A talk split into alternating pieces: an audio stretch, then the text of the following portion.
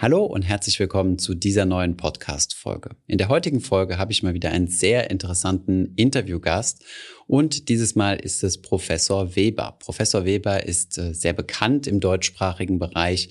Er ist Professor an der Universität Mannheim und hat selbst auch einen der größten passiven Investmentfonds aufgesetzt, den Arero-Fonds. Das Ziel von Martin Weber war es also, seine Forschungsarbeiten in die tatsächliche Praxis umzusetzen und tatsächlich auch einen Investmentfonds aufzubauen, der die Forschung ähm, ja in der echten Welt widerspiegelt. Ich habe mit ihm über alle möglichen Dinge gesprochen. Zunächst einmal, wer ist Martin Weber überhaupt? Wir haben über Behavioral Finance gesprochen, über den GameStop-Hype, über Fear of Missing Out, Asset Allocation und Rebalancing, was er denn von einem klassischen 70-30-Portfolio hält und äh, ja, was er von der Idee hält, einfach nur in einen MSCI World zu investieren und natürlich auch ziemlich viel über das Thema Arero Fonds und jetzt auch die neue Alternative des Arero Fonds, nämlich Arero ESG, also die nachhaltige Variante. Ihr seht, ein ganz, ganz breites Themenspektrum und es ist ein Interview, was mir sehr, sehr viel Spaß gemacht hat und ich glaube Professor Weber auch. Und ähm, ja, von daher möchte ich euch nicht weiter auf die Folter spannen. Legen wir direkt los mit dem Interview.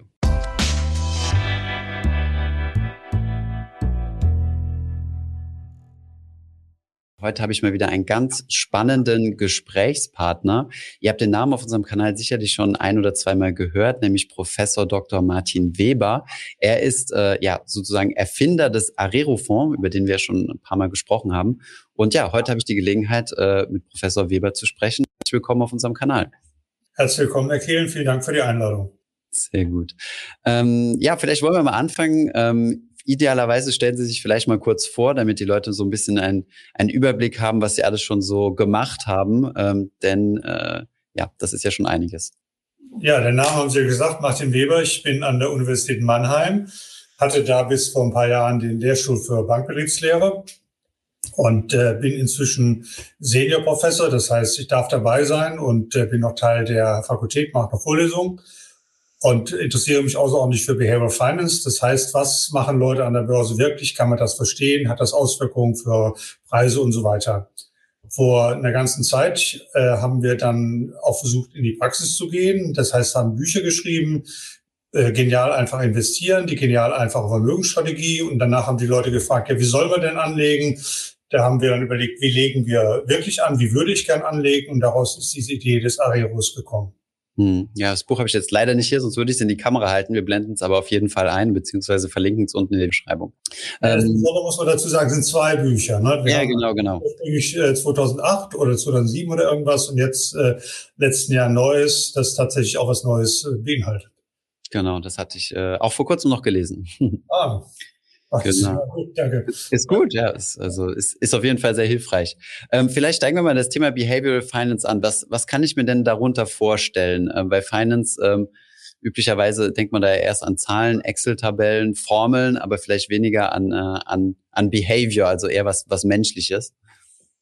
Naja, man muss überlegen, was, was Finanzierungstheorie will. Wir wollen ja auf der einen Seite die, das Marktverhalten beschreiben, die Preise, und wir wollen irgendwas wissen über die Akteure im Finanzmarkt. Mhm. Und äh, da gibt es Modelle dazu, die, die wir oder Sie uns alle im Studium beigebracht wurden. Und die Modelle gehen von irgendeinem Menschenbild aus. Das Menschenbild ist das, das rationalen Menschen, der alle neuen Informationen aggregiert und sich rational verhält. Und Behavioral Finance greift, greift eben nicht diesen rationalen Menschen, sondern den, den normalen Menschen auf, mhm. der psychologische Fallen, in psychologische Fallen reingeht und äh, von diesem rationalen Menschenbild doch in einigen Sachen abweicht und betrachtet dann erstens, wie ist der Mensch überhaupt und welche Auswirkungen hat das auf Märkte. Okay. Und beißt sich das nicht in irgendeiner Weise mit der Effizienzmarkthypothese? Also zu sagen, äh, Märkte sind ultimativ rational und alle Assets sind richtig bepreist? Naja, da muss ich diese erhobene Finger des Professors nochmal sagen, die Effizienzmarkthypothese ist die Idee, dass sie die Zukunft nicht vorhersagen können. The price is right, dass die ganze Information heute im Preis drin ist. Aber es kann ja sein, dass diese Information ist immer bezüglich eines Modells drin. Und das Modell kann eben das rationale oder ein anderes Modell sein, das kann man nicht sagen. Also es beißt sich nicht, es ist sehr stark verwandt, aber es lohnt sich eben doch den Unterschied äh, kennenzulernen. Okay. Und was sind so, was sind so die, die großen Errungenschaften, sagen wir es mal so, äh, in der, also im Bereich von Behavioral Finance? Also was, was hat sich da tatsächlich oder was ist da rausgekommen, was so unsere, was man jetzt als Privatanleger lernen kann, so wie jetzt zum Beispiel so eine Capital, so eine CAPM-Theorie, ähm, was jetzt nicht aus dem Behavioral Finance kommt. Gibt es da irgendwas, was sich da ähm, ja für Privatanleger als besonders wichtig herausgetan hat? Naja, gibt eben diese beiden Punkte, einmal, die wir untersuchen oder die man untersucht, im Behavioral Finance, das individuelle Verhalten und das mhm. Verhalten des Marktes. Und im individuellen Verhalten ist wirklich, also ernsthaft wahnsinnig viel rausgekommen. Man versteht mhm. viel mehr, was man macht, auch wenn man Fehler macht, äh, warum man die Fehler macht und auch ein bisschen, wie man sie be, ähm, beheben kann. Und das ist schon toll. Ne? Mal ein Beispiel, äh, die Leute hassen es, äh, Verluste zu realisieren. Äh, das ist der sogenannte Dispositionseffekt. Aber jetzt weiß man eben viel mehr, ne? warum das passiert, dass es passiert, was man dagegen machen kann und so weiter. Also da gibt es viele, viele Beispiele fürs individuelle Verhalten. Wenn ich dann auf die Marktebene gehe und sage, kann ich Marktpreise damit vorhersagen, da weiß man noch nicht so viel. Ne? Das heißt, wenn jemand sagt, aufgrund der Erkenntnis Behavioral Finance können wir äh, eine Überrendite erzielen, da, da höre ich gar nicht mehr zu, weil das glaube ich nicht. Okay, interessant. Und ähm, vielleicht mal ganz äh, aktuelles Beispiel. Haben Sie sich mal mit dieser GameStop-Thematik auseinandergesetzt oder den regelmäßigen Hypes um einzelne Aktien oder um irgendwelche äh, nischigeren Kryptowährungen? Ist das, fällt das auch in den Behavioral Finance-Bereich? Oder kann man das in irgendeiner Weise damit erklären, diese Dynamiken? Das GameStop ist natürlich ein fantastischer, äh, also Krypto habe ich keine Ahnung, aber das GameStop ist schon eine fantastische Anwendung. Mhm. Äh, eigentlich rationalerweise muss man mal sagen, was ist denn der Wert einer Aktie? Ist ganz einfach. Ich habe die zukünftigen äh, Dividendenströme beziehungsweise Verkaufserlöse, die ich habe, die ziehen sich ab auf heute und das ist der Wert der Aktie. Das ist es dann auch.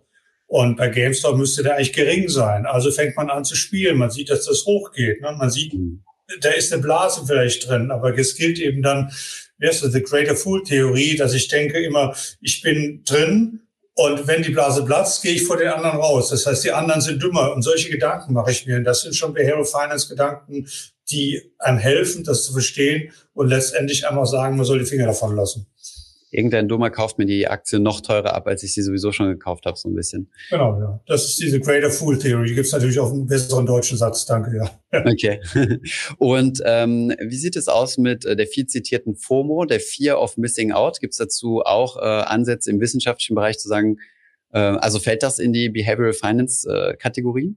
Ja, alles. Denn man, also will nicht so groß, großspurig da sein, ne? aber man muss ja sagen, was ist eigentlich die rationale Art zu investieren ist, äh, wenn ich Geld übrig habe, dann kaufe ich was ohne Market Timing und wenn ich was kaufe, dann breit diversifiziert kostengünstig, ist die eine Sache und wenn ich Geld benötige, das andere. Und äh, diese ganze Idee, dass ich einzelne Dinge kaufe, dass ich dann Angst habe, nicht dabei zu sein und so weiter, das sind ganz klar äh, psychologische Aspekte, die natürlich unser, unser Handeln treiben, aber die eben an der Börse vielleicht nicht zum Erfolg führen, also zum großen Erfolg führen. Hm. Okay, jetzt hatten Sie mir gesagt, ähm, ein Thema, womit Sie sich äh, intensiver beschäftigt hatten äh, im Bereich Behavioral Finance, war das Thema äh, langfristiges Sparen. Also dass es, dass es hierzu gerade im Behavioral Finance zu Problemen kommen kann bei Privatanlegern. Ähm, wie, wie erklären Sie sich das oder was ist grundsätzlich schon mal die, die Problematik? Naja, bei langfristigem Sparen ist die Sache, dass sie eben, wenn ich mal ihr Alter angucke oder Leute ihres Alters angucke, die, die sparen ja dann doch vielleicht 40 Jahre, um ihre Rente, so sie dann kommt, äh, noch zusätzlich was dazu zu bekommen. Aber sie haben eben nur einen Versuch. Ne? Sie machen einmal eine Strategie und wenn sie mit 70 dann nicht genügend haben, ist die Strategie nicht gut gewesen. Das heißt, man mhm. lernt sehr wenig. Im Gegensatz zu dem, wenn Sie zum Metzger gehen, eine Wurst kaufen, die schmeckt Ihnen nicht, dann gehen Sie woanders hin. Sie haben viel mehr, viel mehr Feedback. Das heißt, dieses, das ist das erste Problem. Und das zweite Problem ist, dass viele Sachen bei dem langfristigen Sparen eigentlich unsicher sind. Ne? Also sie wissen nicht, was sie später verdienen, sie wissen nicht, wie die, wie die Zukunft aussieht, sie müssen mit der Zukunft umgehen. Das sind alles Punkte, die das langfristige Sparen besonders schwer machen. Und vielleicht das dritte noch ist, Sie müssen beim langfristigen Sparen sich letztendlich selbst disziplinieren. Ne? Sie müssen für heute was machen, was ganz, ganz weit in der Zukunft, also quasi in Ihrem Lebensende übertrieben gesagt, äh, erst zu Konsequenzen führt. Ne? Und da heute die, die Bindung zu haben, das zu machen, das ist schwierig. Und deswegen ist das langfristige Sparen eben für uns fast ironischerweise gesagt eine ganz spannende Fragestellung in der Forschung. Mhm, okay. Und ähm, Sie hatten auch das Thema Asset Allocation mal angesprochen. Ähm, wie sieht es mit dem Thema Rebalancing aus? Wird das konsequent betrieben oder? Ja, das ist eine der vielen Sachen in der langfristigen äh, Vermögensanlage, die man machen soll. Man gibt sich mal am Anfang macht man sich Gedanken, wie man sich anlegt. Man sagt vielleicht äh, übertrieben gesagt, ich mache äh, 40 Prozent Renten lege ich an, also in Bonds und 60 Prozent in Aktien und mach's ganz einfach. Und dann innerhalb von zehn Jahren hat sich der Aktienmarkt verdoppelt, hoffentlich, oder was anderes ist passiert. Das heißt, dann müsste man diese ursprüngliche Allokation sich dann Gedanken drüber machen und in sein Portfolio reingucken und das anpassen. Machen aber die meisten Leute nicht. Ne? Es gibt Studien, dass selbst Leute von hervorragenden amerikanischen Universitäten das einmal machen am Anfang und sich dann jahrzehntelang nicht mehr drum kümmern. Und wenn man viele Leute fragt, die wissen gar nicht, was sie da in den Teil angelegt haben. Und das ist eine Herausforderung. Also mhm. das ist praktisch das Behavioral Finance erklären. Mhm. Und man kann aber auch Tricks finden, wie man sich damit äh, beschäftigen soll. Ne? Man wählt einfach zufällig einen Tag im Jahr aus, beispielsweise den 23. Juni, macht jedes Jahr ein Kreuz im Kalender, sagt jedes Mal, am 23. Juni gucke ich mir das wieder an. Ne? Und das mhm. ist quasi eine Aktennotiz, um dieses langfristige Sparen zu verbessern. Und habe ich tatsächlich einen Vorteil dadurch äh, zu rebalancen, also nachgewiesenermaßen, weil das heißt ja auch manchmal an der Börse äh, Gewinner laufen lassen und äh, genau. Naja, es gibt für praktisch für jedes Verhalten einen dummen Börsenspruch. Ne? Das mhm. heißt, äh, äh, Gewinner laufen zu lassen, aber sie wissen ja nicht, was der Gewinner ist. Ne? Wenn ich natürlich einen Gewinner hätte, würde ich den laufen lassen und würde mich einfach nur vor Freude auf dem Sofa äh, bewegen. Aber sie wissen es ja nicht. Und sie haben ja die ursprüngliche Allokation, ich bei, Beispiel 60-40 gewählt, mhm. weil sie sie für sie im Risikoempfinden optimal halten. Ne? Wenn das völlig aus dem Ruder läuft, muss man das ändern. Oder wenn einzelne Länder äh, sich überproportional viel gewichten, dann müssen sie was machen. Einzelne Branchen und so weiter. Es gibt viele Sachen, die vielleicht in einem Jahr nichts ausmachen, aber in 20, 20 Jahren auf jeden Fall sich dramatisch ändern. Hm. Risikoempfinden haben Sie, haben Sie ein gutes Schlagwort angesprochen. Ich denke, das ist auch noch so ein sicherlich ein interessantes Behavioral Finance Thema. Ähm, denn wenn wir unsere Videos machen oder, oder Streams oder was auch immer, wenn wir häufig, oder sagen wir auch, du teilst dein Portfolio auf einen risikobehafteten Teil und risikofreien Teil oder risikoarmen Teil, sagen wir es mal so. Äh, der risikobehaftete soll die Rendite machen, der andere die Schwankungen reduzieren. Ähm, aber die Frage, die wir häufig bekommen, ist, ja, wenn ich jetzt loslege und null Kapitalmarkterfahrung habe, woher weiß ich denn dann, was die richtige Aufteilung ist? Ich habe so das Gefühl, dass gerade junge Männer sich tendenziell überschätzen und sagen, ja, All-in-Aktien, vielleicht sogar noch gehebelt. Und dass Frauen da eher so zurückhaltender sind und sagen, ah, soll ich mich da jetzt schon mit so viel Geld reintrauen? Gibt es da ähm, ja aus der Forschung Hilfestellungen, wie ich herausfinde, was für mich die richtige Allokation ist? Na, das waren schon mehrere Fragen in einem. Ich versuche sie mal, wenn ich sie vergesse, ein bisschen aufzudröseln. Die erste Sache ist der Unterschied zwischen Mann und Frau. Mit dem, mit dem ZDW, also Zentrum für Europäische Wirtschaftsforschung in Mannheim, haben wir mal eine Untersuchung gemacht, eine Befragung machen dürfen von äh, Kunden der Bank. Und da kommt tatsächlich raus, dass Frauen deutlich risikoscheuer sind als Männer. Das heißt, die, die, die, die werden nach Risiko gefragt, auf einer ganz einfachen Skala, also wenn Sie sagen, auf der Skala von eins bis sieben, wie, wie stark äh, gehst du ins Risiko, antworten Frauen anders als Männer. Und deswegen legen sie auch anders an. Das heißt, Frauen sollten sich dieser Sache erstmal bewusst werden. Und wenn sie aber risikoscheuer sind, dann müssen sie auch entsprechend weniger anlegen. Das ist richtig. Jetzt, wie risikoscheu ist man? Naja, das kann man sich auch ein bisschen äh, sehen. Da kann man sehen, indem man mal Simulationen anguckt, äh, wieso sich der DAX oder ein besser diversifiziertes Instrument entwickelt die, die Ausschläge ist. Und dann muss man eben sagen, bin ich bereit, das zu tragen? Und dann der zweite wichtige Punkt, die Risikotragfähigkeit. Kann ich das überhaupt äh, tragen? Und dann kommt man zu einer Allokation, die vielleicht für einen persönlich sinnvoll ist. Hm, okay. Und gibt es irgendwie so, es gibt ja auch solche ja, so Approximationen zu sagen, 100 minus Lebensalter bin ich jetzt auch kein so großer Freund von, aber was halten Sie von sowas? Ist das in irgendeiner Weise stichhaltig oder ist es einfach nur eine mentale Brücke? Ja, 100 minus Lebensalter ist eine mentale Brücke, die zusammenbricht. Also ich halte von dieser Brücke überhaupt nichts, weil es hängt ja davon ab, immer letztendlich, wie die individuelle Situation ist. Also wenn ich jetzt zum Beispiel 70 bin mhm. und habe eigentlich ein gutes Auskommen und habe das Geld eigentlich letztendlich nur, damit sowieso meine Kinder bekommen, erfreulicherweise, mhm. dann spielt es, warum soll ich das Risiko arm anlegen? Der Horizont ist ja relativ lang, die Kinder bekommen es, also lege ich es ganz anders an. Mhm. Wenn ich 70 bin, will mit 75 in Altersheim gehen, habe ich eine ganz andere Sache. Wenn ich eine hohe Rente habe, eine Pension oder irgendwas oder eine Betriebsrente und habe das Geld obendrauf, dann kann ich es riskant anlegen. Das heißt, es ist wirklich sehr individuell eine Sache, die man in der Vermögensplanung einfach berücksichtigen muss. Deswegen ist dieser, dieser langfristige Aspekt, was will man mit dem Geld machen, daraus impliziert man dann automatisch auch, welches Risiko kann ich damit überhaupt eingehen. Hm.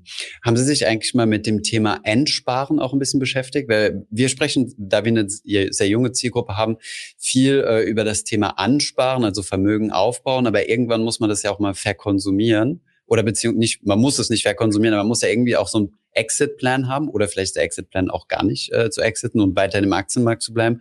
Aber es ist ja auch, da gibt es ja auch verschiedenste Theorien zu sagen, naja, je näher ich dem Rentenalter komme, desto äh, geringer sollte mein risikobehafteter Teil sein. Andere sagen, das ist Blödsinn. Äh, man, kann, man kann auch weiterhin in Aktien bleiben. Wie, wie sehen Sie das? Naja, zu Endsparen äh, darf ich jetzt, das ist eine Steilvorlage für unser neues Buch, die geniale ja, so. Vermögensstrategie, mhm. die das hintere Teil äh, sich ausschließlich mit Endsparen beschäftigt, weil mhm. es gibt auch viele Leute, die irgendwie vor 10 oder 20 Jahren angefangen haben. Die haben dann mit, mit 65, 67, 68 oder irgendwas das Geld am Konto und es geht darum, das zu entsparen. Und äh, da sollte man sich dann überlegen, und äh, das ist nicht so einfach, aber es zeigt sich eben, dass diese Idee, dass man in Rente nicht mehr in Aktien ist, dass die eigentlich wirklich überhaupt keinen Sinn macht. Wenn man sich überlegt, wenn man 65 ist als Frau, dann hat man eine Lebenserwartung noch bis 85. Das heißt, Entschuldigung. Das heißt, das sind 20 Jahre mhm. und äh, das ist auch noch ein langer Zeitraum und die Zahlen sind deutlich unterschiedlich. Das gibt im Buch Simulationsrechnungen, wie viel günstiger es ist, wenn man zumindest einen gewissen Teil in Aktien reingeht, was mhm. ich auf jeden Fall zum Nachdenken empfehlen würde. Mhm. Okay.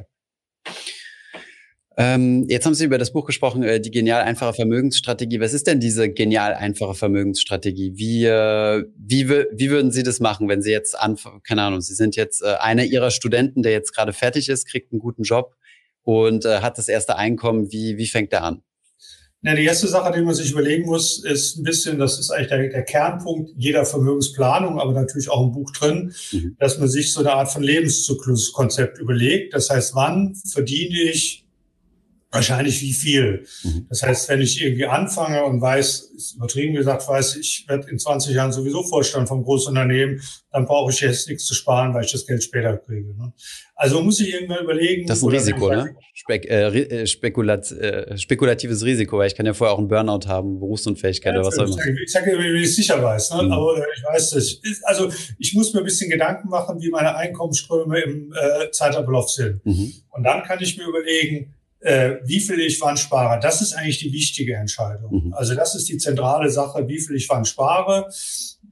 Und die Anlageentscheidung ist einfach. Die Anlageentscheidung ist 60-40 oder wenn wir nachher Werbung für unseren Fonds machen dürfen, dann sowas oder was ähnliches in der Richtung. Das ist eigentlich einfach.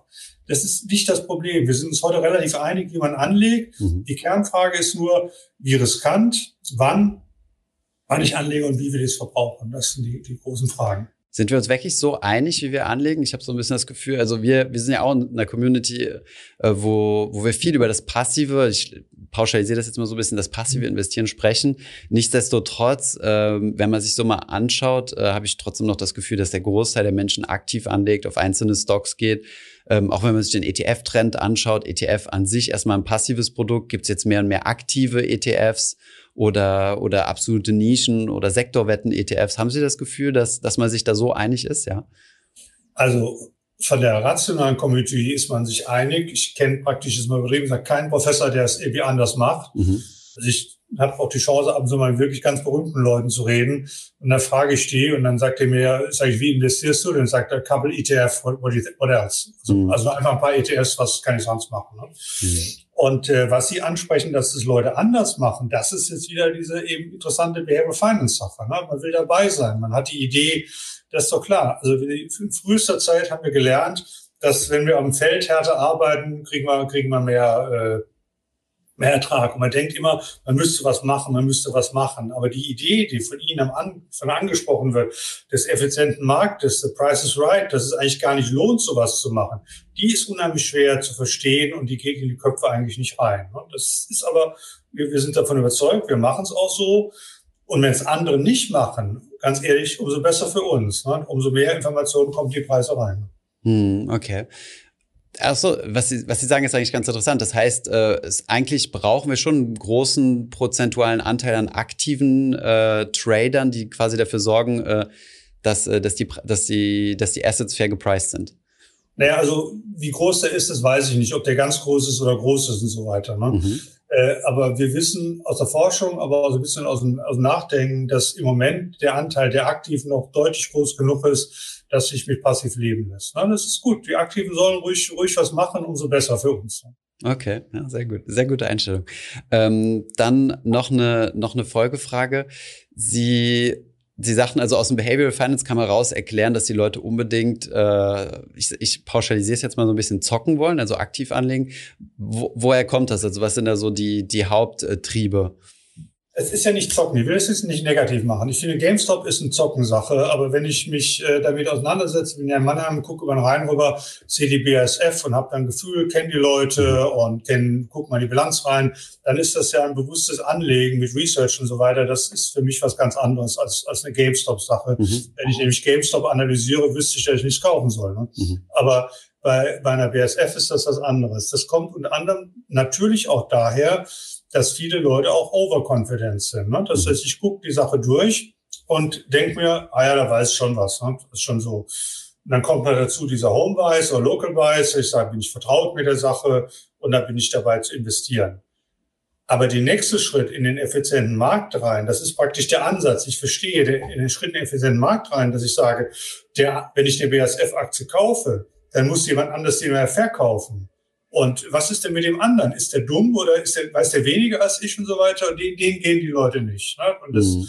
ich, ich rede natürlich auch manchmal durch die Gegend und sage, eigentlich, da müssen wir eigentlich jetzt was machen. Das geht, geht aber wirklich ab und so weiter. Mhm. Und dann denke ich mir eben immer, wer verkauft mir die Aktie? Das ist vielleicht Goldman Sachs, äh, die sich freuen, dass sie endlich einen Dummen gefunden haben, der ihre Aktie kauft. Ne? Auf der anderen Seite, also würden, äh, mal ganz äh, auf Sie bezogen, würden Sie sich nicht zutrauen, ähm, ein aktives Portfolio zu bauen, womit sie den Arero äh, schlagen könnten, also ihren passiven Fonds. Nee, sonst würde ich es ja machen. Ne? Okay. Äh, Nutzen maximieren. Ne? Äh, aber wie, wie soll das denn gehen? Also wenn Sie sehen, wer alles in so einer äh, in so einem Aktien dabei ist. Ne? Es gibt alle, bei den großen Unternehmen gibt es allein 30 bis 40 Analysten, die sich hauptsächlich mit diesem Unternehmen beschäftigen. Hm. Es gibt den ganzen Eigenhandel der Banken und äh, deswegen würde ich mir das nie im Leben zutrauen. Ich würde jetzt mal so ein bisschen Devil's Advocate spielen. Ich bin an sich komplett d'accord mit Ihnen, aber ich weiß so ein bisschen, wie Analystenempfehlungen entstehen. Und äh, da gibt's meistens auch so ein, so ein Gruppencluster, dass man sich, dass man sich gerne mal an denen orientiert, äh, an den Peers orientiert und mhm. sich jetzt nicht so sehr trauen würde, da komplett auszuscheren und sagen, du sagst verkaufen. Nein, ich bin auf jeden Fall extrem bullish. Also zumindest ist das relativ selten, habe ich das Gefühl. Aber. Ja, aber das Tolle ist ja, äh, also muss man wirklich mal eine Lanze für die Forschung brechen. Mhm. Äh, Nämlich, wir haben ja die Daten. Das ist eine Datenbank IBIS heißt sie und diese Datenbank steht in der Regel den Universitäten zur Verfügung. Das heißt, wir gucken, ob man aus den Analysten Recommendation, aus den Analystenempfehlungen was rausmachen kann. Ne? Mhm. Sonst kommt eben nichts raus. Ne? Wir, wir würden ja gerne, ne? wir würden ja gerne äh, versuchen, den Markt zu schlagen oder was zu machen. Und wir haben die, die Daten und die jungen Leute haben auch die statistischen Kenntnisse und äh, wir kriegen es dann mal salopp gesagt nicht hin oder manchmal, aber dann verschwindet es wieder. Hm, okay, interessant. Meinen Sie vielleicht, äh, dass, dass Kryptowährung so ein Markt sein könnte, der noch hochgradig ineffizient ist, äh, wo es sich, wo sich ein aktiver Ansatz lohnen könnte? Habe ich keine Ahnung. Okay, klare Aussage, ist gut. Kein, Over, kein Overconfidence auf jeden Fall. Ähm, vielleicht mal eine Frage zu meinem eigenen Portfolio, ja, wo wir jetzt mal darüber gesprochen haben, äh, die genial einfache Vermögensstrategie, also wo Sie mal so ein paar Ansätze gegeben haben. Ich persönlich investiere äh, in zwei ETFs, um genau zu sein drei, also zwei äh, Aktien-ETFs, 70% MSCI World, 30% MSCI Emerging Markets. Und ähm, okay, jetzt kommen wir auf 100 Prozent, aber ungefähr nochmal 5 Prozent, also zweieinhalb Prozent überall nochmal weg, ähm, in einen, in einen REIT-ETF, also ein Immobilienaktien-ETF. Anleihen habe ich keine drin, äh, Rohstoffe auch nicht, weil ähm, ich mich damit äh, auseinandergesetzt habe und gesagt, okay, kann ich, kann ich keinen Bezug zu aufbauen. Und das ist ja mein Portfolio. Gibt es irgendwelche Anlageklassen, die mir noch fehlen oder mache ich irgendwie einen, einen größeren Fehler oder kann man das so bis zur Rente durchziehen? Nee, bis zur Rente, das weiß ich nicht, weil ja die Anlageklassen ja nur jung von dem Bild her, die Anlageklassen ändern sich ja auch. Mhm. Und äh, ich persönlich bin doch wirklich überzeugt, dass man diese Bond-Sache machen soll. Es gibt auch, also es ist einfach ein Hedge gegen, gegen das Risiko dabei. Mhm. Und die Korrelation mit dem Aktienteil ist auch nicht äh, wahnsinnig hoch. Das heißt, es ist sinnvoll zu machen. Und bei Rohstoffen ist, da können Sie keine Beziehung entwickeln, das ist ja nicht so schlimm. Aber wenn Sie in die Daten reingucken, da gibt es auch Phasen, jetzt läuft es gerade mal wieder gut mit den Rohstoffen, davor lief es schlecht und so weiter. Da ist eben auch die Korrelation mit dem Aktienmarkt wirklich sogar unter Null. Das heißt, Sie nehmen einfach Risiko raus durch diese Sachen. Ansonsten ist das schon so halbwegs in Ordnung. Es ist mehr oder weniger ja auch das, was wir in unserem Fonds auch machen. Hm. Ähm, bei den Rohstoffen, also wie würden Sie das konkret machen? Also ganz normal über ETCs, also Exchange Traded Commodities, also ETF-Varianten für, für, für Rohstoffe? Naja, Sie können ja das Gold schlecht selbst kaufen oder den Weizen oder die Schweinebäuche. Ne? Mhm. Das heißt, Sie werden schon Finanzinstrumente brauchen, äh, die die Sachen abbilden. Mhm. Okay. Na gut. Ähm, haben Sie eine Meinung zur MSCI World? Also gibt es da, häufig gibt es da ja eine, so gerade aus europäischer Sicht, so eine, so eine Meinung der Übergewichtung der amerikanischen äh, Werte. Ja, das halt ist eine abstrakte Frage, muss man die ja stellen. Ne? Was mhm. habe ich eine Meinung? Ne? Für vieles eine Meinung, die irrelevant mhm. ist. Aber äh, wenn ich mir, also erstens finde ich es wichtig, dass man unterscheidet, was sie in ihrem Portfolio machen, was aber nicht alle machen, zwischen MSCI World und MSCI World All Country. Mhm. Und ich meine, dass man die Emerging Markets bei dem MSCI World rauslässt, ist natürlich schon wirklich in der Abbildung der Welt schon ein schwer, schwerwiegender Nachteil. Mhm. Und da gibt es ein bisschen unterschiedliche Philosophien, ob man jetzt die Marketkapitalisierung zugrunde legt, wie beim MSCI World, oder ob man das Bruttoinlandsprodukt, das heißt die Wirtschaftskraft macht, was wir machen in unserem Fonds. Und ich finde halt die Wirtschaftskraft so die Schornstein der Welt besser. Ne? Aber äh, wir haben es mal durchgerechnet, es kommt auch raus, aber das ist immer so eine Sache. Das würde ich jetzt nicht so sagen. Es gibt auch Argumente für das andere. Ne? Also okay. ich finde das eine besser, Meinung, aber als, als Wissenschaftler muss man sagen, kann man mit beiden Sachen leben. Okay.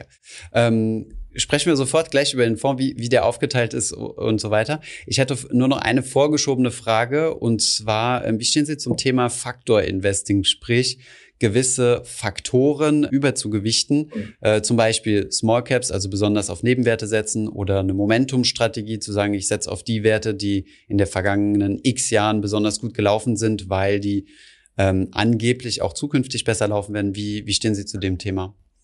Naja, das ist ein bisschen, ich nur wie ich stehe, sondern so ein bisschen sagen, wie die Forschung zu dem Thema steht. Mhm. Und äh, hier empfehle ich Kapitel 6 unseres Buchs, wo das aufgearbeitet ist. Aber natürlich war das eine billige Werbung. Mhm. Äh, die Faktorinvestment ist eine wissenschaftlich außerordentlich stark diskutierte Sache. Und nehmen wir mal den, den Small Firm, also den kleinen Firmeneffekt, dass kleine Firmen korrigiert für das Risiko, das schon drin ist, trotzdem noch eine stärkere Rendite haben.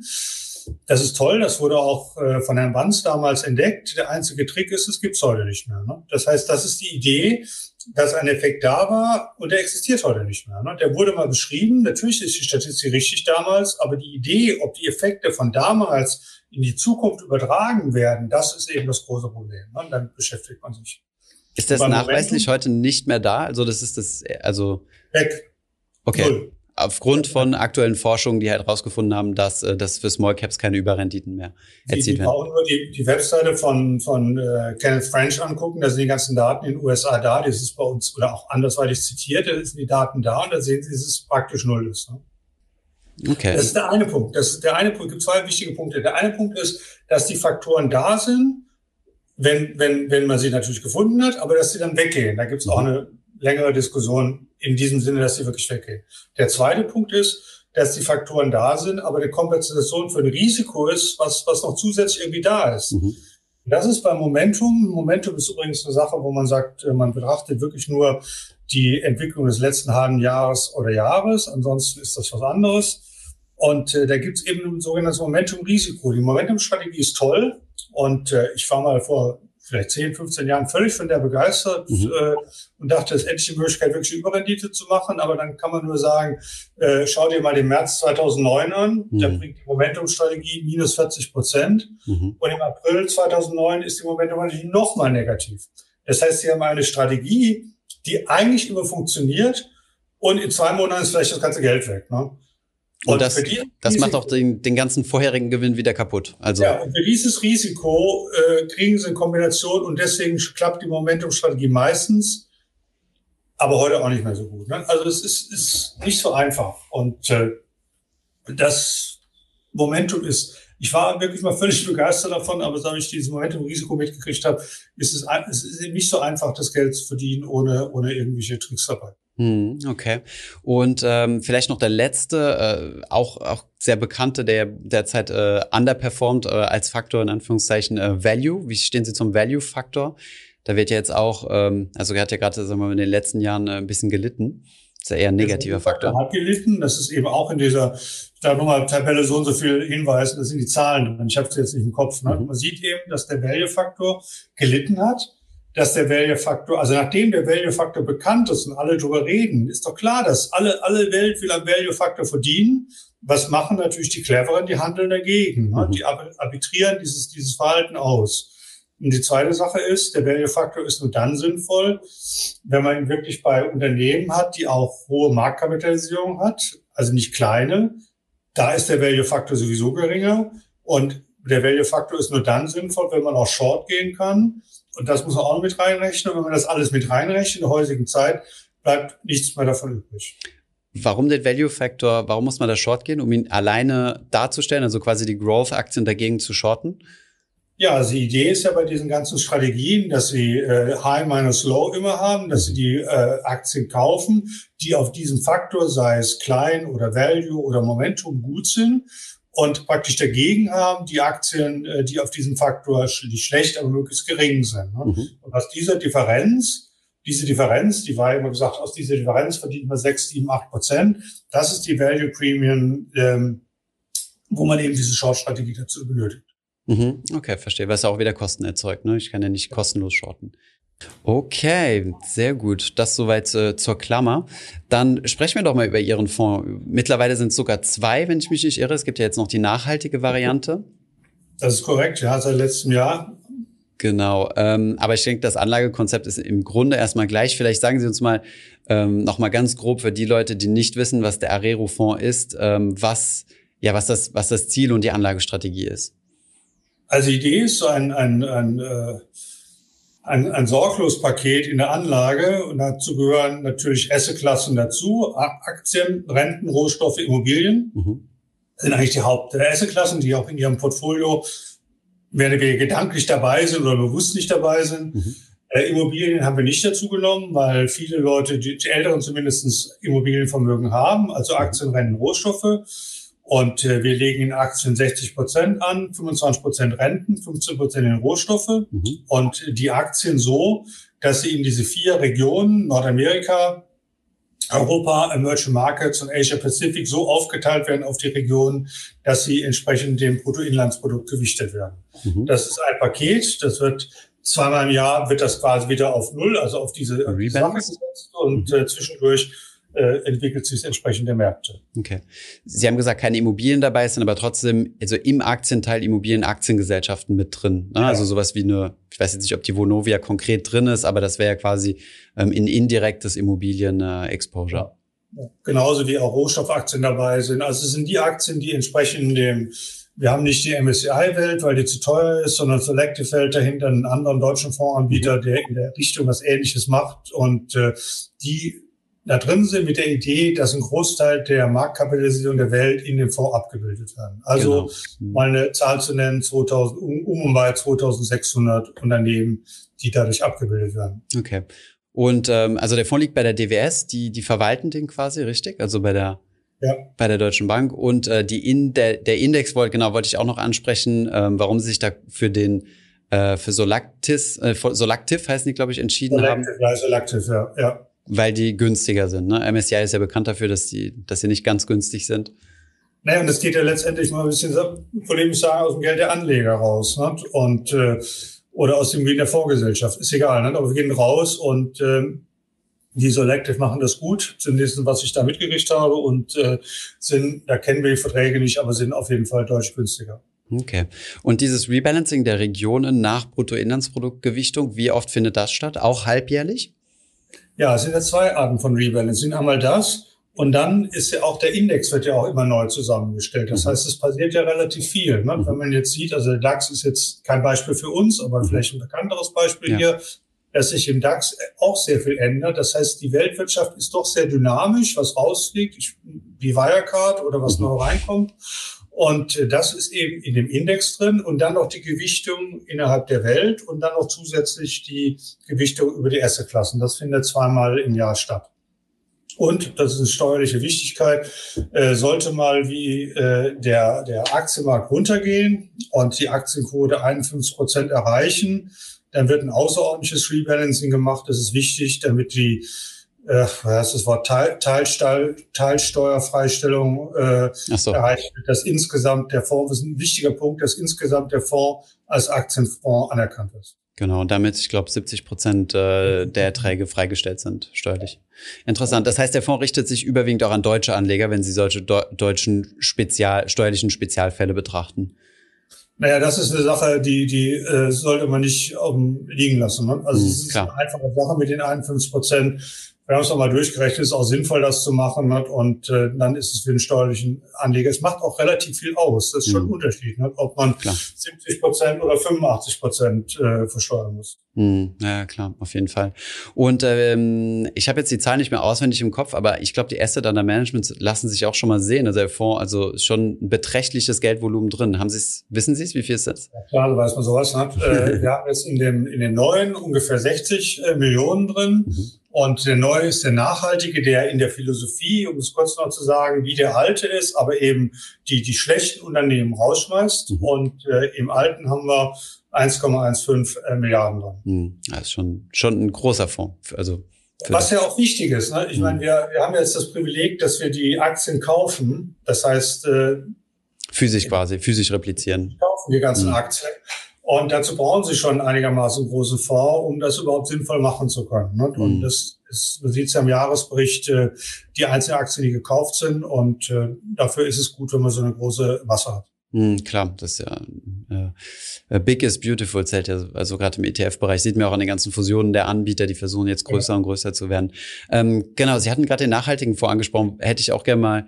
Ähm, also wie ist der von der Preisstruktur her dasselbe? Weil Sie müssen ja dann noch ein zusätzliches Screening draufsetzen und sagen, okay, ist, sind die Unternehmen jetzt gut, ähm, entsprechen den Nachhaltigkeitskriterien? Und vielleicht gerade noch eine Frage mit, welche Nachhaltigkeitskriterien sind das? Also die Nachhaltigkeitsziele sind allgemein. Das ist eben die ESG, Environmental Social Governance. Das heißt, man guckt, ist was für die Umwelt gut. Man guckt, äh, ist äh, das Sozialverhalten des Unternehmens, auch Lieferketten und ähnliche Dinge in Ordnung. Und dann guckt man noch als weiteres, ist die Governance gut und äh, das insgesamt wird in einen Kuchen zusammengepackt. Das läuft im Prinzip also wirklich stark vereinfacht so, dass man erstmal Unternehmen aus, aus schlechten Sinn, also Sünden, Sünden äh, Unternehmen rausschmeißt, das ist mhm. von Streurunden, Pornografie, Tabak und ähnliche Sachen. Und dann guckt man bezüglich dieser ESG-Kriterien, da gibt es äh, Datenbanken, die Daten für jedes Unternehmen bereitstellt. Die werden dann in eine, eine Engine der DWS reingeschmissen und da wird das zusammengekocht und dann fliegen die raus, die in den einzelnen Bereichen besonders schlecht sind. Und dann guckt man noch als nächster Punkt, äh, welche Unternehmen sind besonders anfällig für Klimarisiken. Und die tut man raus und, und dann macht man noch zwei oder andere raus und so. Das ist so das Gesamtpaket, das dann übrig bleibt. Okay. Und ähm, wie sehr leidet der Diversifikationsgrad darunter? Also dadurch, dass Sie Unternehmen rausschmeißen, Sie haben gesagt, im, im Originalfonds sind über 2000 äh, Einzelaktien drin. Ja, 2600 abgebildet, ich glaube 2000 werden wirklich gekauft, muss man im, im, im Jahresbericht nachgucken. Ne? Mhm. In dem anderen kann man es noch nicht genau sagen, weil der noch in der Aufbauphase ist. Sie können nicht, wenn Sie mit dem Fonds starten, direkt 2000 Unternehmen kaufen. Mhm. Bin auch gespannt auf den Jahresbericht, weil der per 31.12. das drin ist, wie viel man sieht. Mhm. Der ist noch im Aufbau, da sind weniger drin, aber das macht, glaube ich, letztendlich keinen Unterschied. Wir haben mal die beiden Kurse nebeneinander gelegt, da tut sich nicht viel. Das weiß man aber auch der Forschung. Es ist ja, die, die spannende Frage ist ja jetzt unabhängig von unserem Fonds, äh, ist ein nachhaltiger Fonds, ist der besser oder schlechter in der Performance? Die Antwort ist, wir wissen es nicht. Wir können es mhm. nicht sagen. Sag mal so. Stimmt, ja. Es gibt äh, Forschungen, die gehen in die eine Richtung und welche, die gehen in die andere Richtung. Von daher. Wann meinen Sie, gibt es da mal Stabilität oder ist das auch der Markt, der diese Stabilität noch nicht hergibt? Das ist also noch quasi kein Konsens äh, quasi darüber gibt, weil eigentlich müsste es ja eines Tages sogar so sein, dass es ähm, finanziell attraktiver ist oder höhere Renditen abwirft, in die in Anführungszeichen dreckigen Unternehmen zu investieren, weil die ja mehr Probleme haben, sich zu kapitalisieren und Investoren dann eine höhere Rendite verlangen würden. Oder habe ich dann ja, Denkfehler? Das ist, das ist alles in Ordnung, aber ich glaube, das passiert nicht so schnell. Ne? Denn äh, äh, es ist ja auch so, dass es auch Leute gibt, die die dreckigen Unternehmen gut finden. Ne? Mhm. Und es gibt aber auch Leute, die sagen, Also wenn man mal Larry Fink sagte zum Beispiel, der Chef von BlackRock sagte, man muss in die auch dreckigen Unternehmen investieren, um über die Hauptversammlung Macht auszuüben. Genau. Mhm. Das heißt, es ist ja nicht gesagt, dass die Kapitalbeteiligung der richtige Weg ist. Das, mhm. das denken jetzt viele. Aber vielleicht ist die, die Hauptversammlung ein wesentlich besserer Weg, was zu machen. Also da ist das letzte Wort nicht gesprochen. Oder die nächste Sache ist, wenn Sie eine Überrendite erzielen, wie ein, ein von Bitcoin, dann spenden sie äh, die für eine richtige Sache. Ne? Also mhm. welches der richtige Weg zur besseren Welt ist, ist wirklich nicht klar. Ist auch mir nicht klar. Wir denken viel drüber nach, aber wir haben gesagt, wir machen das jetzt mal, sind dabei, positiv und haben dann auch so viel Flexibilität, dass man das anpassen. Das ist, das ist ein, ein ongoing Prozess. Man sieht vor allen Dingen, was ich auch toll finde, wenn man mal guckt, was war denn vor fünf Jahren Nachhaltigkeitskriterien? War ganz andere da. Ne? Mm, das, das ist wirklich interessant, wie stark sich das ändert, aber es ist auch interessant, wie viel sich in die richtige Richtung ändert. Das soll jetzt auch ein bisschen standardisiert werden durch die Taxonomy-Verordnung der, der Europäischen Union. Beschäftigen Sie sich derzeit damit, oder? Ja klar, aber die Taxonomy-Verordnung ist auch so eine Sache. Ne? Also für mich ist der, gibt ja so, so ein einfaches Beispiel. Ne? Also was ist jetzt, was, was ist jetzt, äh, ist, ist, ist Kohle gut oder schlecht? Oder, oder noch, Entschuldigung, ist Atom gut oder schlecht?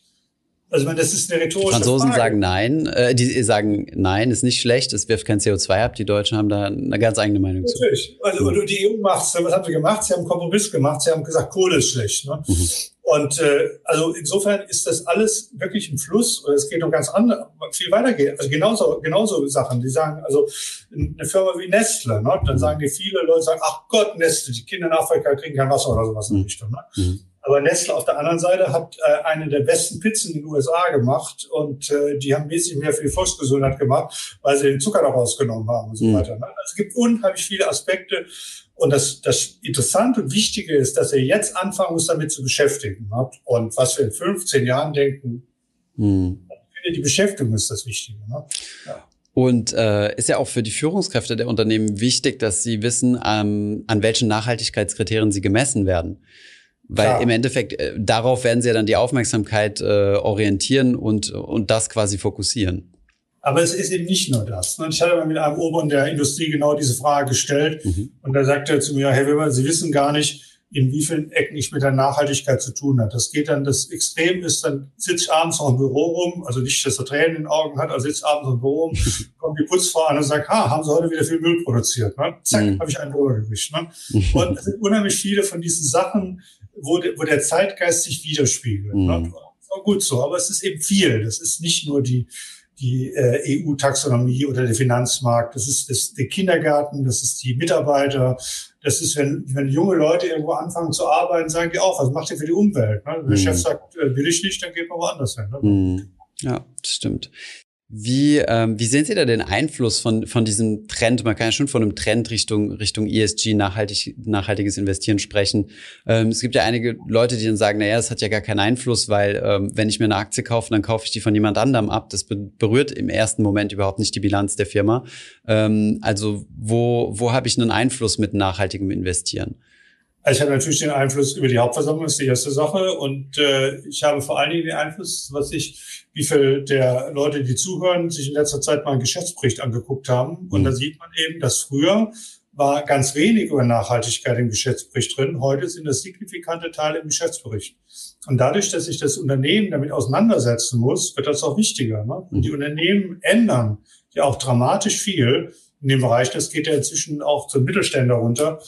Und deswegen ist es das Reden darüber und in der, das ist die zentrale Sache. Ne? Und natürlich auch die Gesetzgebung, die in der Richtung ganz klar hinterher ist. Ne? Hm, okay. Ähm, kommen wir vielleicht nochmal zurück zum Fonds. Wie sind Sie denn auf die Idee gekommen, das, äh, das Ganze zu starten?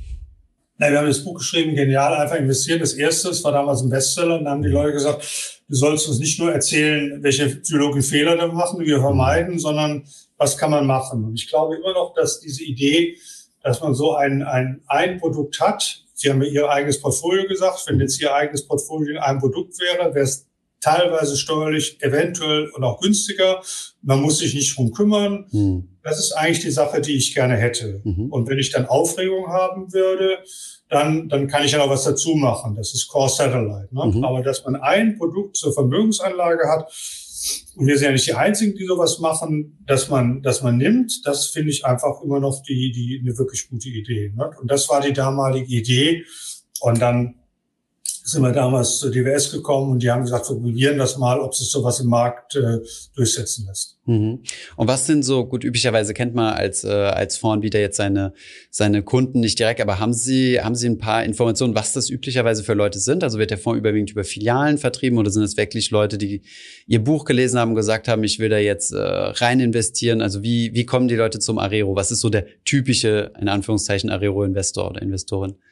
Der typische Areo-Investor ist ein, ein, äh, einer, der nicht über einen Berater kommt, weil der Berater an dem Fonds nichts verdient. Und das mhm. ist auch völlig in Ordnung. Wenn der Berater bei einem anderen Fonds äh, eine hohe Kommission bekommt über die nächsten Jahre, mhm. die der Anleger natürlich bezahlt, dass der Berater diese Fonds investiert, finde ich völlig normal, muss auch von was leben.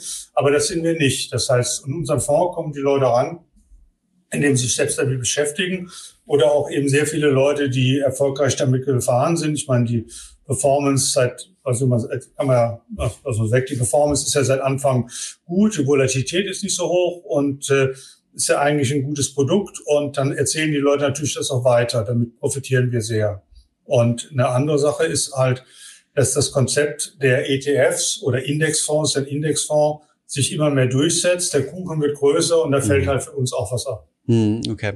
Und haben Sie institutionelle Gelder drin oder sind das eigentlich fast nur Privatanleger?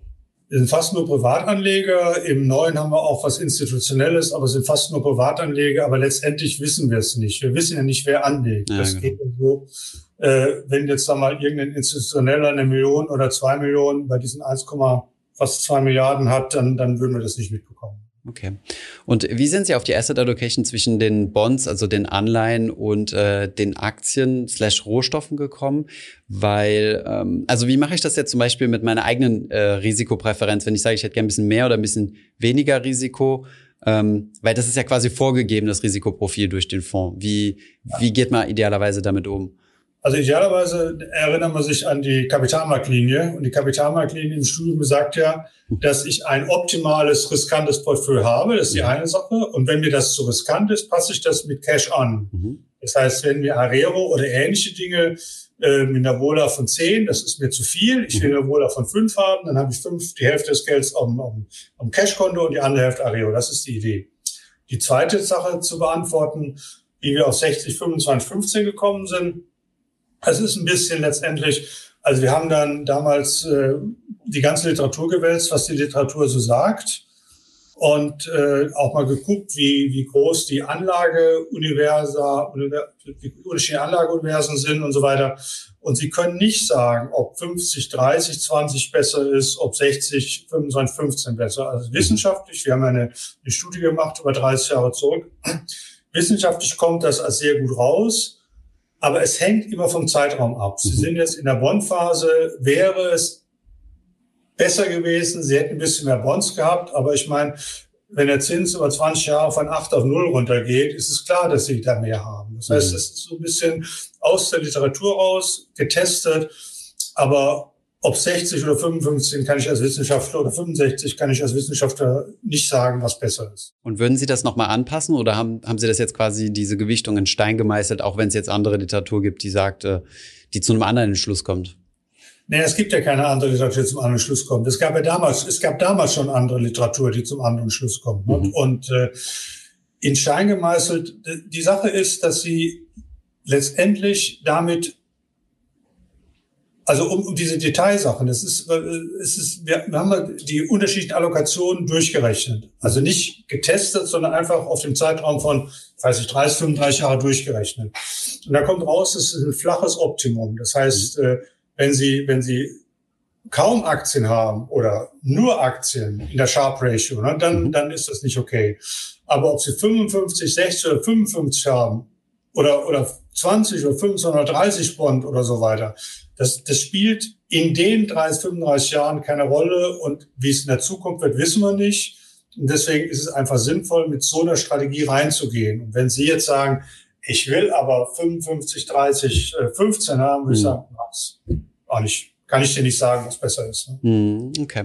Und ähm, Also Sie haben ja den also, Fonds. Wir haben ein Letztgericht, da sagt einer, ich will den Rohstoffteil von 15 auf 16 erhöhen. Was sagt, was sagt die Wissenschaft dazu? Kann man sagen, nichts. ja, gut, okay. Ja, klar. Kommt auch mal drauf an, welchen Referenzzeitraum man sich aussucht. Genau. Ja, ja. Hm, interessant. Und ähm, haben Sie die Kosten zwischendurch mal reduziert von dem Fonds? Also dadurch, dass er größer geworden ist, die Skaleneffekte quasi weitergegeben? Nee, wir haben die Kosten nicht reduziert, aber wir haben das Angebot hoffentlich verbessert. Es war ja früher mal eine, eine swap-basierte Lösung, die auch gar nicht anders möglich war, mhm. wenn Sie mit, mit 40, 50 oder 60 Millionen starten. Ein was basiert? Ah, Swap-basiert, okay. Mhm. Swap-basiert war es ja früher am Anfang.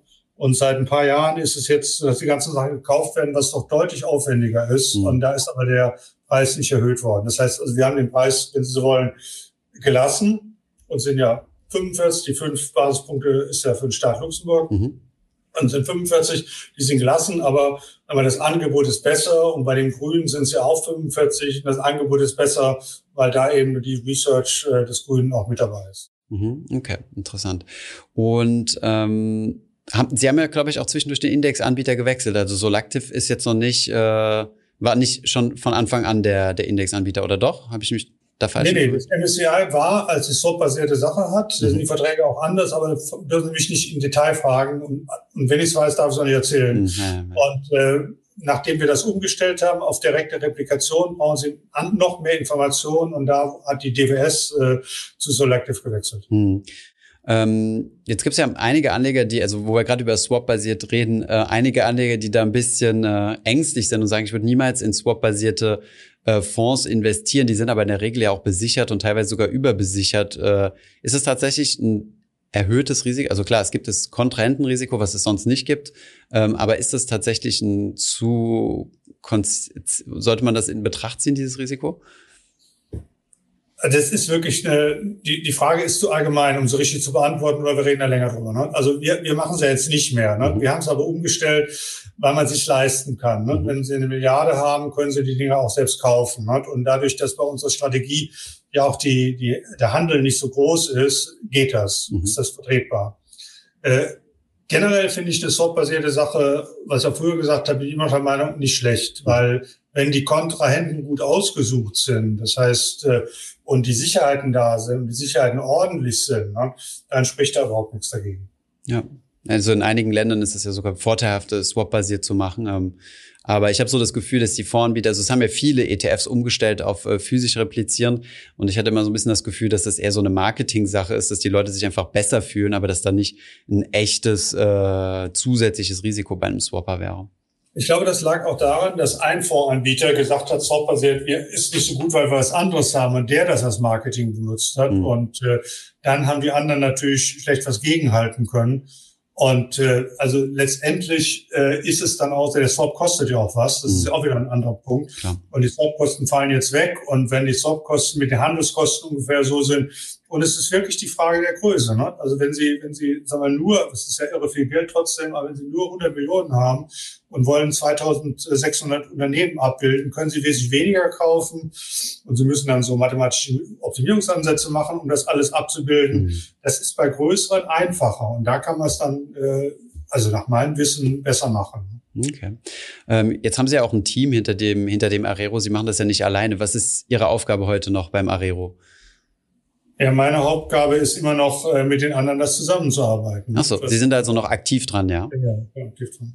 Okay. Bin jetzt äh, nach, also als Professor ist das ja nicht äh, möglich, ist auch richtig, dass es nicht möglich ist, aber seit ich äh, pensioniert bin, komme jetzt Seniorprofessor bin, bin ich Geschäftsführer unserer GmbH. Ah ja, okay. Und wie viele Leute arbeiten da an so einem Fonds?